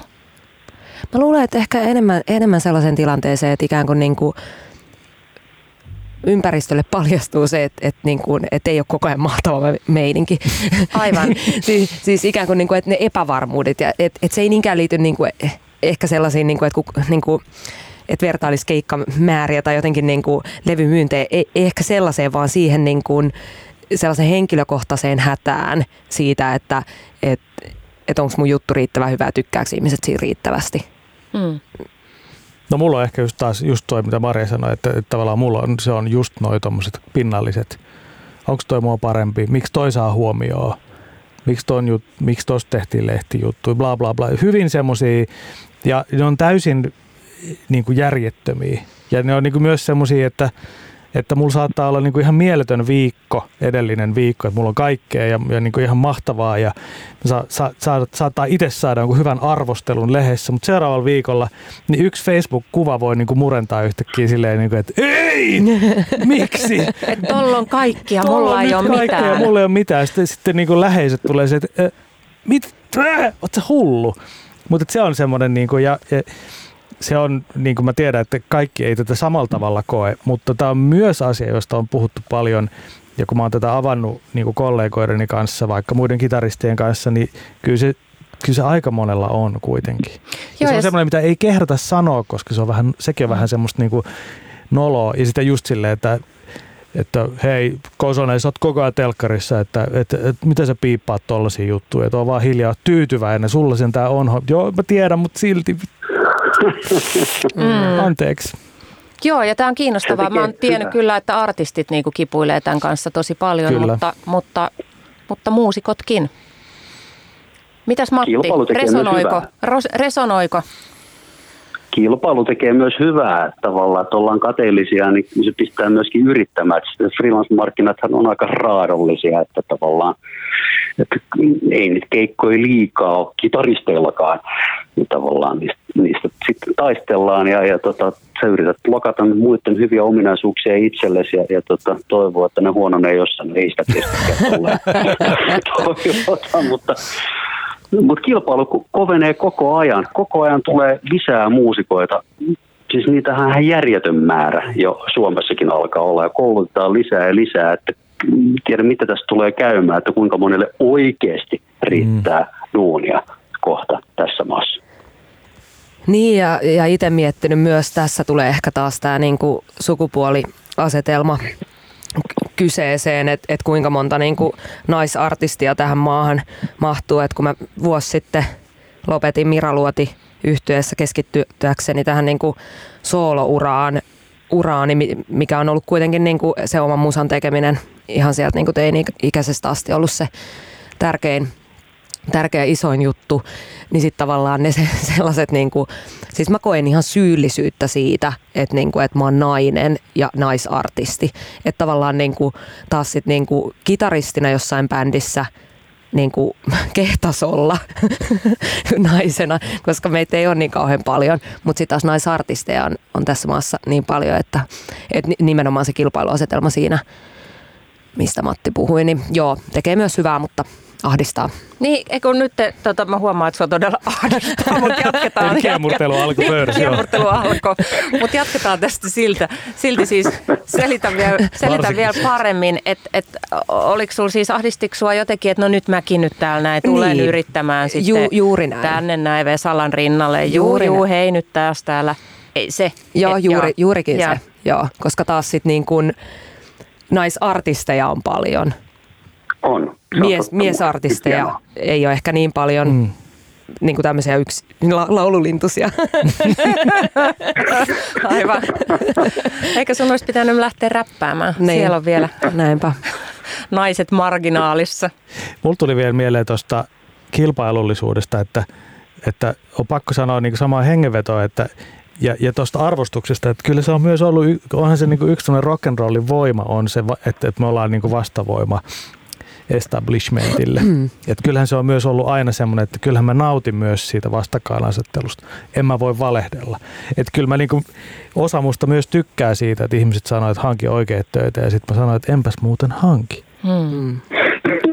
Mä, teen mieluummin, et mä, mä mieluummin rämpyttelen näitä niinku kitaroita ja saan siitä palkkaa, kun teen niinku tota jotain oikein. Et kyllä, kyllä mä niinku saan siitä myös sit se semmoisen lapsellisen niinku uhon päälle, joka on myös semmoinen niinku voima. Samalla tavalla kuin kilpailu on voima, että näkee jonkun soittavan ihan sairaan hyvin. No silleen, että ei muuta kuin nyt mä menen treenaamaan, mun on pakko tulla yhtä hyväksi paremmaksi. Et kyllä, kyllä, kyllä mä saan myös siitä, niin kuin, niin kuin se kuuluu myös tähän meidän alaan, se semmoinen tietty mitä mä käytän paljon soitossakin, se on salainen keskisormi, jota mä niin kuin pidän pystyssä vähän niin kuin täällä taustalla mm. silleen, että, kat, että kyllä mä teille näytän. No Emppu ja Mikko, te olette molemmat soittanut tämmöisiä trubaduurikeikkoja pubin nurkassa ja sitten toisaalta niin kuin todella isoilla areenoilla jättimäisille yleisöille. Niin miten sitten tämmöinen yleisön kokoja ja suosion määrä niin kuin vaikuttaa siihen identiteettiin ja itsetuntoon? Kyllä se niin jossain määrin, joo, ky, ky, siis e, e, en, en usko, että voin olla niin täysin immuuni sen kaltaisille ajatuksille, mutta se, että pääsee tekee, on kaikkein tärkeintä. Et, et se, että et vaikka ne keikat olisi pieniä, mutta jos mä joka keikalla, esimerkiksi no, noilla kun tekee noita niin nainen ja kitara, tyyppisiä, jotka on niin väistämättäkin, mä toivonkin, että ne on aika pieniä tilaisuuksia, koska siinä on tietty sellainen intiimi äh, se tilanne on parempi kuin, että se tila olisi kovin, kovin iso, jos se on niin kuin, siellä on vähemmän ihmisiä ja, ja jotenkin intiimi tunnelma. Niin jos, jos mä sillä niin kuin, jos mä jokaisella sellaisella keikalla jotenkin näen, että mä pystyn vaikuttamaan yleisöön ja siinä tapahtuu jonkinlaista vuorovaikutusta artistin ja yleisön välillä ja niin kuin hy, hyviä energioita, hyviä aaltoja liikkuu, niin se on kyllä ihan yhtä tyydyttävää kuin ison keikan vetäminen. Mutta sitten jos ei, niinku, jos ei keikkoja ole, niin se, se syö sitä niinku, identiteettiä. Sitten sit mä, mä alan kompensoimaan. mä muistan joskus Alavala-aikaa, kun, kun mä sitten halusin niinku, todella lähteä siihen niinku indie-hommaan ja julkaista itse – me lähdettiin, äh, lä, lähdetin meidät pois joltain levyyhtiöltä ja totesin, että mä julkaisin itse. Lähdetin meidät pois. Pakko oli pysähtyä tänään ääreen. Niin, tuota, päätin, että mä haluan julkaista itse ja myydä keikat. Ja mä te, minä teen kaiken itse, että kyllä minusta on tähän. Niin sehän ei sitten niinku mennyt todella niinku mitenkään silleen maailman parhaiten siis ihana yhtyö ja kaikki rakkaus Alavalaa kohtaan, mutta se jäi tosi, tosi niinku pieneksi. Ja sitten oli jotain aikaa, että oli niin tosi, tosi, tosi vähän keikkoja, niin sitten mä aloin ihan hulluna treenaa sitä kestävyysjuoksua ja jotenkin niin keskittyy urheiluhommiin ja jotenkin niin ässäämään sitä. Ja paras ystäväni ja muusikkokollegani Noora mut niin pysäytti siitä toiminnasta, että ikään kuin, että onko nyt emppu niin, että kun tämä musahomma ei oikein lähe, niin nyt sä niin yrität vaan silleen päteä jos, jollain muulla elämän mm. osa-alueella ja jäin kiinni. Totesin, että kyllä, niinhän se on. Että jossain pitäisi kuitenkin ikään kuin onnistua ja suoriutua hyvin. Siellä eri lavoilla vähän toteutetaan ehkä jopa eri ammattia, musta tuntuu. Että se Ai. on niin kuin eri juttu. Että et niin kuin parhaimmillaan pienellä lavalla, pienissä klubeissa, niin siellä jotenkin niin kuin, siellä ollaan tosi lähellä ja siellä, siellä myös ehkä sitten niin kuin soitetaan usein semmoista musaakin, joka sitten kuuluu, niin kuin ihmiset kuulee vähän paremmin, mitä sieltä yksityiskohdat kuuluu ja sitten mun tapauksessa sitten kun on pieni keikkoja, niin saattaa olla semmoisia enemmän, että missä sitten semmoinen niin taituruus tuodaan esille ja niin kuin näy, semmoinen, niin kuin, että pitkiä sooloja ja silleen, että nyt, nyt saa näyttää kaikki taitonsa. Että sitten jos soitetaan niin kuin isoiden festareiden lavalla, niin mä ajattelen enemmän ne on semmoisia niin kuin energiaräjähdyksiä, mitä niin kuin, että tykitetään sinne niin kuin isoihin yleisöihin, joka on semmoinen vellova massa siellä ja tulee isoa ja kovaa mutta identiteettiin se liittyy sillä tavalla, että kyllä se niin kuin, jos tietää, että on menossa vaikka festarikesä ja ei itse pääse osalliseksi siitä, niin kyllä se tuntuu identiteetissä. Kyllä mä sen myönnän. Mm. Että kun on ollut sellaisia välikesiä, että ei ole ollut rundaavan artistin kanssa tai bändin kanssa, niin kyllä, se niin kuin, kyllä mä tunnen silloin niin kuin epäonnistuneeni. Mm. Niin kuin, ja, ja se, on, se on iso lovi. Mutta sitten samalla myös kokee sitä toisinpäin. Että mä myös kaipaan joskus sitä, niin kuin, että että, että mesoo tuolla hittibiisejä, mutta sitten ei pääse tekemään sitä, niin kuin sitä, sitä ihme käsityötä, sitä semmoista, mitä mä kuitenkin olen treenannut vuosikymmeniä ja semmoista niin erityistaituruutta ja sellaista jotain erityistaitoja ja monimutkaisia juttuja. Jos mä niitä en pääse minnekään taas sitten, niin se myös on osa mun identiteettiä. Et se on niin muusikkoiden sisälläkin on niin monta eri identiteettiä. Juuri näin, joo. Ja tunnistan itse täsmälleen saman, että, että kun tekee yhtä hommaa, niin kaipaa sitä toista Kyllä. ja sitten päinvastoin. Just näin. Matti, sähän käytät festarijohtajana valtaa ja, ja tavallaan sillä, että sä päätät siellä, että mihin, missä slotissa ja millä lavalla kukin akti soittaa, niin, niin viestität heille samalla, että kuinka tärkeitä he ovat, kuinka menestyneitä ja suosittuja he ovat. Mä en usko, että se menee ihan noin. No siis, menee tota, se niin. On se niin. Menköön sitten niin, mutta mä, mä ajattelen jotenkin, niin kun, tota mä ajattelen kyllä muusikkoiden kautta, tota, että onko se iso sali vai pieni sali. Mä yritän välillä viedä siis sellaisia äh, taloudellisesti mahdottomia bändejä pieniin paikkoihin, koska ne toimii siellä paremmin siis, siis musiikillisesti. Mm, Ja, ja tavallaan mulle se on tosi iso juttu, että jos mä pääsen niin toteuttamaan sen asian, niin mä, mä koen, se tuottaa mulle suurta tyydytystä, koska mä tiedän, että sitten mä saan siitä myöskin, ja festivaali saa siitä hyvää palautetta, koska se on harvinaista herkkua. Joskus niitä suuria staroja idoleita pääsee näkemään vaan niin kuin sadan metrin päästä. Ja sitten kun se on vähän pienempi, tunnelmallisempi mesta, soundit on paremmat ja sen näet, miten ne näpärää siellä lavalla, niin onhan se nyt ihan erilaista. Emppu, sä sanoit äsken, että tärkeintä kaikesta on se, että pääsee tekemään ja soittamaan. Mutta onko sillä merkitystä taas jälleen kerran muusikon identiteetille, että saako siitä tekemisestä rahaa ja kuinka paljon siitä saa rahaa?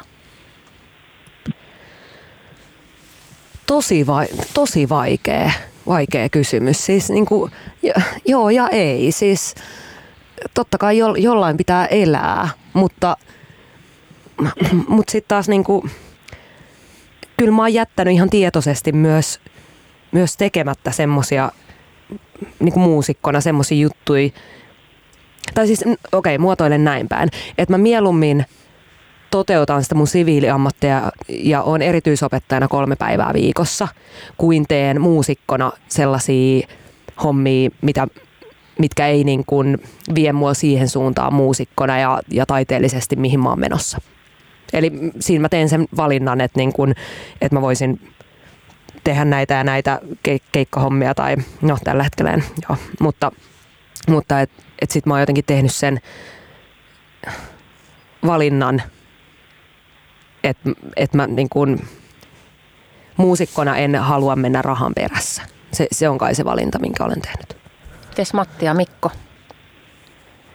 Mikä merkitys no siis, on rahalla? Ei sillä ollut aluksi kymmenen vuoteen ainakaan minkäänlaista merkitystä. Siis oli tyytyväinen, jos raha oli tilillä ja teki niin paljon duunia kuin ikinä pääsee, koska se on ihanaa.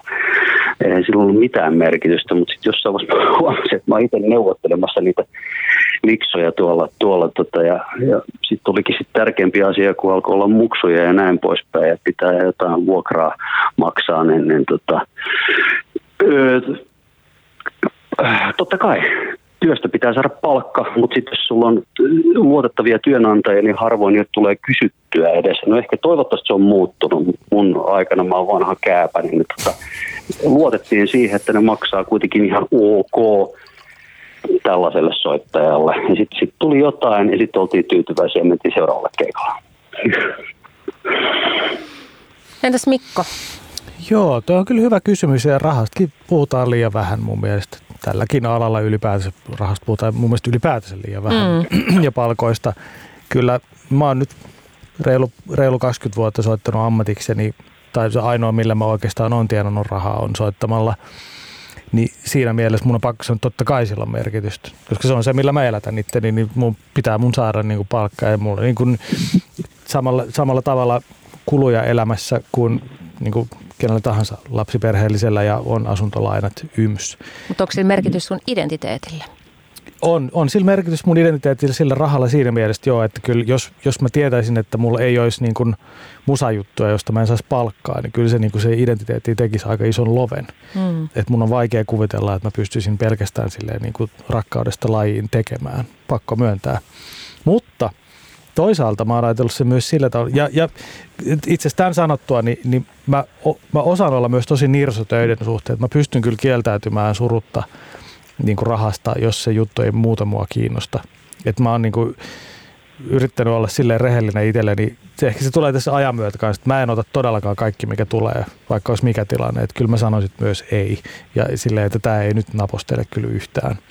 Ja sitten mä ajattelen myös sillä tavalla, että, että on juttuja, joista ei tarvitse saada rahaa semmoisia tietynlaiset, jos mä niin kuin menen oman bändini kanssa maaliskuun studioon tekemään instrumentaalimusaa, niin siihen mä en oleta ikinä saavani siitä, pikemminkin mä menetän siitä rahaa. Mutta mä ajattelin myös niin päin, että koska mä oon tienannut tiettyjä rahoja joistain hyvistä duuneista, niin sitten mulla on niin mahdollisuus sitten niin kuin harrastaa NS tuossa rinnalla tuollaista niin oma, omaa juttua, mikä on varmaan monelle niin kuin oman musan tekijälle silleen, että sitten, et, et, et, et sit se on siinä on kysymys jo niin isoista jutuista, mutta helppo mun on sanoa, koska mulla on tietynlaisia semmoisia perusduuneja olemassa, niin sitten mä voin sanoa, että no tämä mä teen niin kuin välittämättä mistään. Mutta ehkä se on, että kun mulla ei ole, mulla ei ole sisäisesti semmoista vaihtoehtoa, että menisin päivätöihin, niin mulla se jakaantuu tuolla niin muusikkoiden sisälle, että on nämä, mistä tarvii saada palkkaa ja kuuluu saada palkkaa ja, ja niin kuin sitä vaativuustasoa vastaavaa palkkaa. Ja sitten on niitä töitä, josta mulla on ihan sama, koska sitten se on vaan semmoista niin kuin, jotain semmoista ihme ydinmuusikkoutta, mikä on sitten mulle mm. semmoista niin kuin sydämen niin kuin ihan sitä kaikista syvintä. Mutta mekin ollaan niin eri, erityyppisiä niin kuin soittajia ja tekijöitä, että et toihan on niin kuin ihanteellinen sun tilanne, mutta et, et vaikka itselläni olisi sellaisen niin kuin, mahdollisuus, niin mä en silti pystyisi sitä tekemään mm. niin kuin esimerkiksi Ihan vaan sen takia, että mä ahdistun kaikesta. Mä ja nauraa päälle. Mutta niin kuin, joo. Mut siis toi on niin ihan mahtavaa. Ja e, eikö se ole niin kuin, juuri tässä, että on monia tapoja olla muusikko, että löytää Kyllä. sen niin kuin itselleen sopivan kombinaation. No palatakseni vielä tähän tota upeaan ää, globaaliin tilanteeseen, eli koronapandemiaan, niin tuota, ää, se, että ei pääse tekemään sitä, mitä rakastaa, ja mikä kumpuaa sisältä ja mitä on niinku pakko tehdä, koska se on aiko, ainoa oikea asia, mitä tehdä, niin se vaikuttaa tosi paljon mielenterveyteen. Ja sitten se vaikuttaa itsetuntoon ja sitten se vaikuttaa siihen identiteettiin.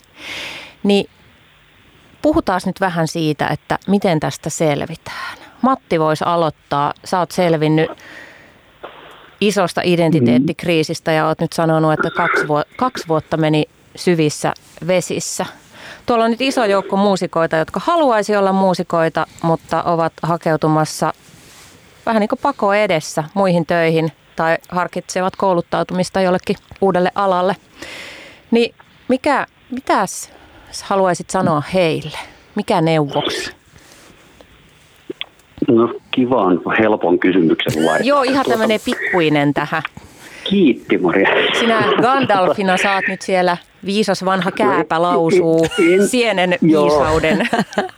No en, en, ensinnäkin mä haluan sen kertoa, että varmasti mm. kaikki tapahtumajärjestäjät yrittävät keksiä kaikkia mahdollisia keinoja, millä tavalla me voitaisiin työllistää muusikkoja ja tehdä jonkin tyyppisiä eventtejä, oli ne sitten sähköisiä tai no nyt ei mitään muuta voikaan tehdä.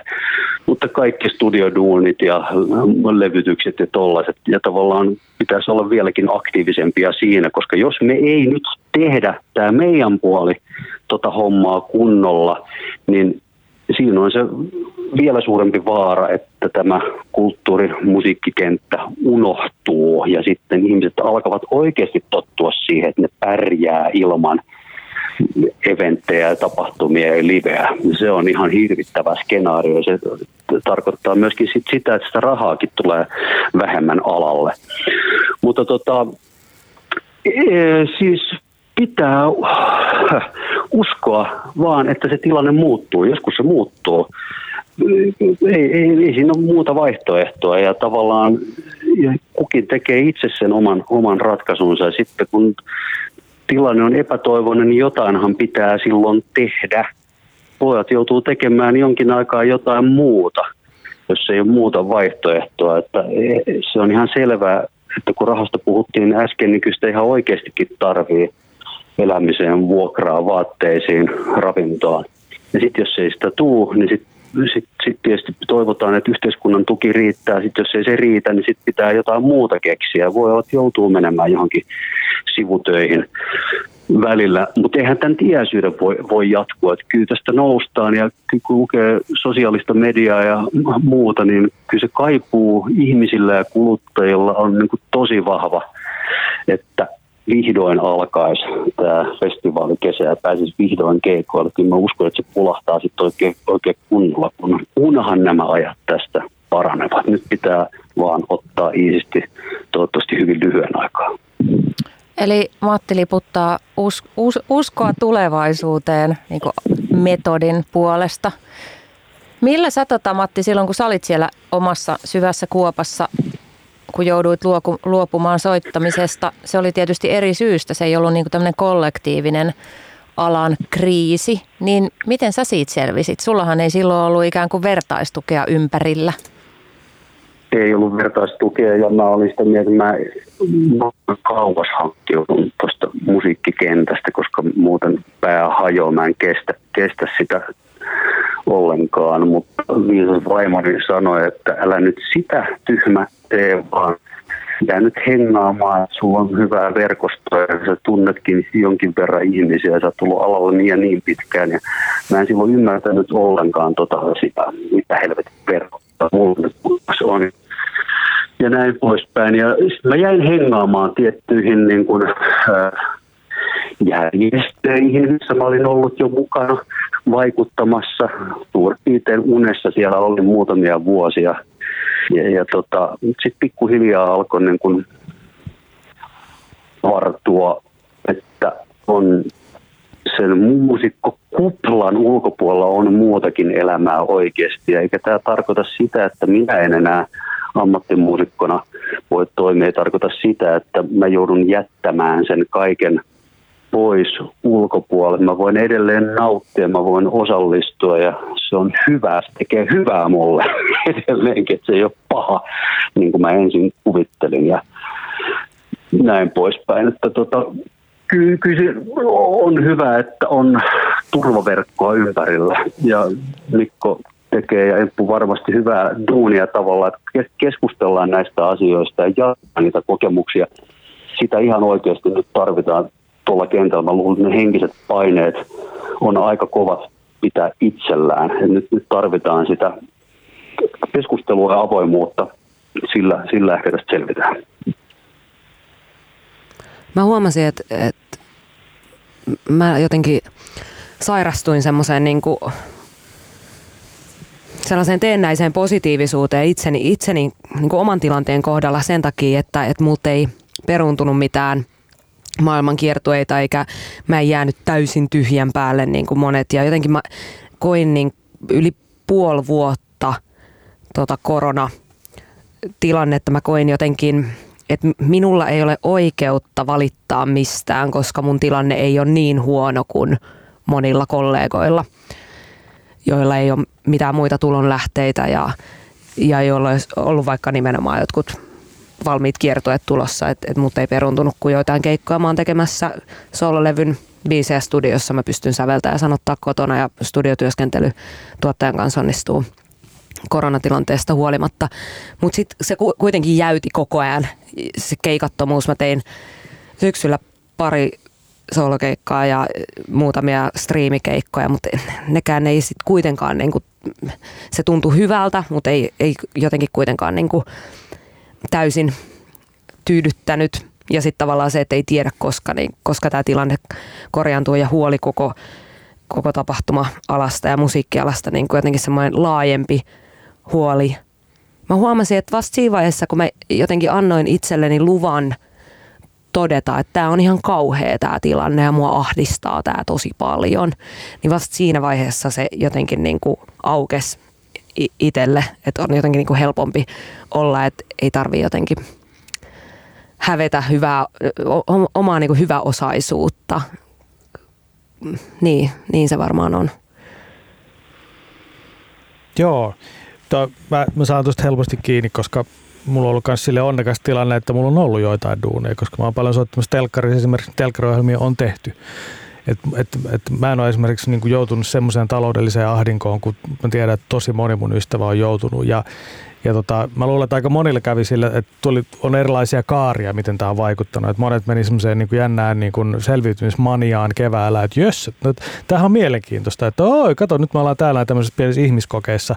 Ja sitten se alkoi hyytyä ja sitten me vähän innostuttiin kesällä, kun alkoikin olemaan mm. Näitä kaaria on ollut tosi paljon, mutta palatakseni siihen alkuperäiseen kysymykseen, että millä niin kuin tästä selvitään, niin mä en ota kantaa siihen nyt siihen taloudelliseen puoleen, koska se on niin monimutkainen ja se on, se on niin kuin tosi paljon nyt tällä hetkellä meidän päättäjien käsissä.